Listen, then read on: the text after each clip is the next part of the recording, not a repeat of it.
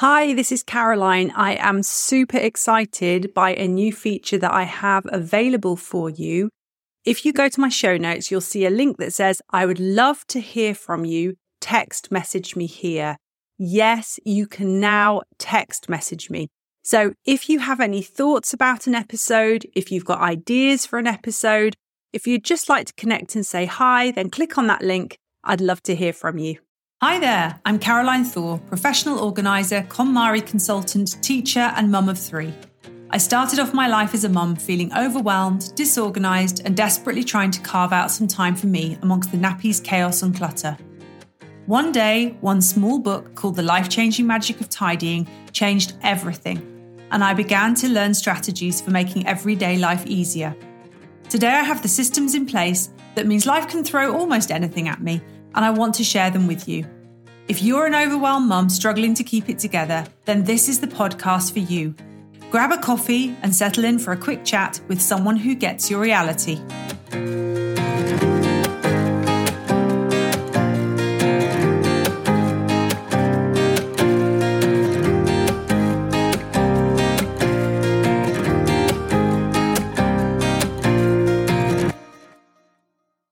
Hey there, and welcome back. It is so wonderful you found the time to listen again. I'm always grateful to be able to connect with you on these topics that I feel so passionately about. If you're enjoying the episodes, make sure you click on follow so you don't miss anything and send the link to a friend. Let's spread the word that organising can be fun and life changing. I always say we are looking for our clutter free ever after. It was a phrase my husband Ralph coined a couple of years ago and I think it sums up really well the journey many of us are on. In this second in my series of short episodes, I'm taking inspiration from another article on the KonMari website called Marie's Guide to Moving. One thing I've realized as a KonMari consultant is that I absolutely love helping people get ready to move. There is something wonderful about seeing them let things go that no longer serve a purpose in readiness for the new life that they visualize for themselves in their new home. I currently have four clients who I'm supporting with a move. And the other thing that is wonderful is that every situation is different. I specialize in helping people work their way through all the categories in the KonMari method prior to their moving date so that they don't move with anything that doesn't spark joy. It is such a wonderful thing to be able to unpack in your new home and know that you only have things with you that you need and love and that support the vision of your ideal life. It is also amazing how many fewer moving boxes you need when you aren't taking everything with you just in case you might need it at some point in the future. It really is a fresh start.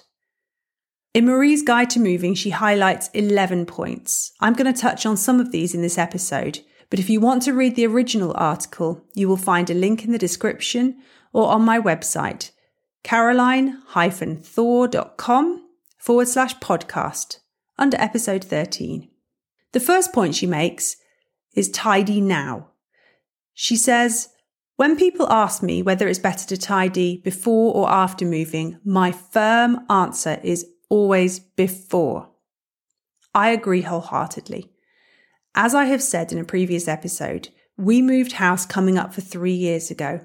I had already completed the Tidy Festival some years previously, but decided to go through every category again prior to us moving just to make sure we were not taking anything with us that no longer sparked joy. In the interim years, the kids had got older, and there were toys and games and clothes that were no longer age appropriate.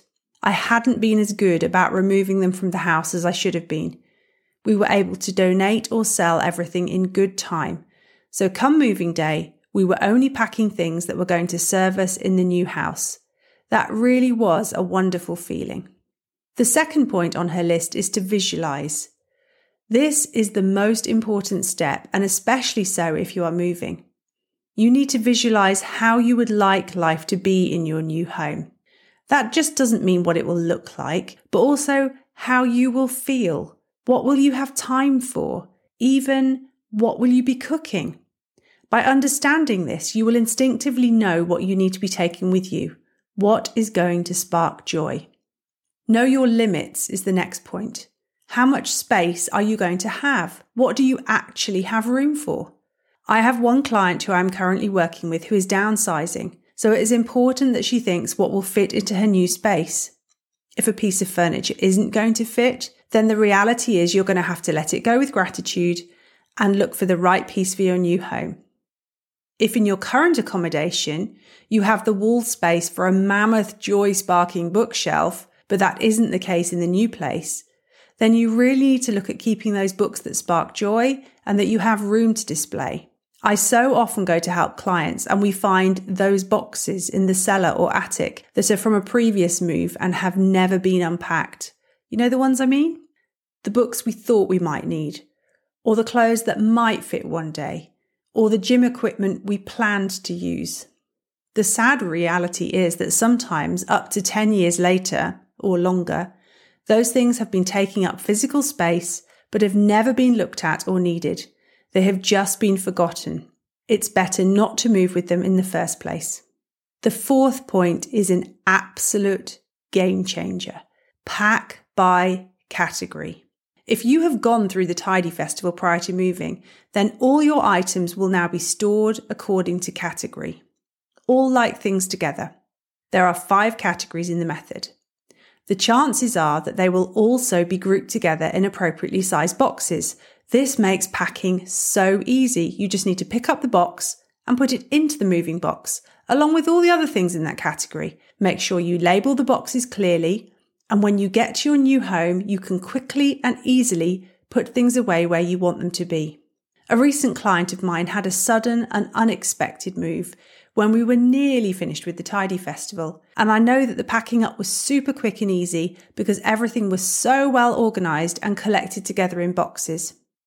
If you aren't lucky enough to have a consultant cracking the whip to make sure everything is done on time, then prioritise sorting those categories where you know you have just too much stuff and leave those that you could do at leisure once the dust has settled after the move. One client I'm currently working with is short on time to get everything done, so we decided that if she found sentimental items while going through other categories, she would collect them all together in a separate box to go through and joy check at a later stage. This comes back to knowing your limits. There is no point trying to do the impossible before you move, as you will end up hating the process.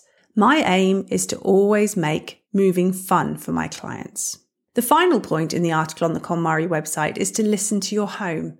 This may sound a little crazy, but it actually makes a lot of sense. You need to get to know your new space and how it is going to work for you. Don't rush into thinking that everything must have its final storage or display space within a few days. Live with it a bit. See how you and your family are using the space. Where does the light move in rooms during the course of the day? Where does it make sense based on this to hang pictures or put storage that you need to be able to easily see into? Nearly three years on, I am still tweaking things based on my family's changing needs and realizing that there is a better solution to our original idea. Many people list moving house as one of the most stressful things you can do. But with some preparation and organisation, it doesn't have to be. By applying the KonMari method to the whole process, I think it can become a positive and life changing experience, and one that you can look back on with joy. I certainly had fun with our move. I hope that this episode helps you realize that you can achieve that too. For more inspiring articles, go to konmari.com and I will take inspiration from here again next time for the third in my short episode series about how to deal with the dreaded paper mountains in your home. Until then, thank you for listening and good luck finding your clutter free ever after. If you have enjoyed this episode, please send the link to a friend you know would appreciate it. Subscribe and leave a review. I look forward to bringing you more organising tips next time. But if you can't wait until then, you can go to my website or find me on Instagram at caro.thor or on Facebook at Caroline Organiser. Thanks for listening, and I look forward to guiding you on your journey to find your clutter free ever after.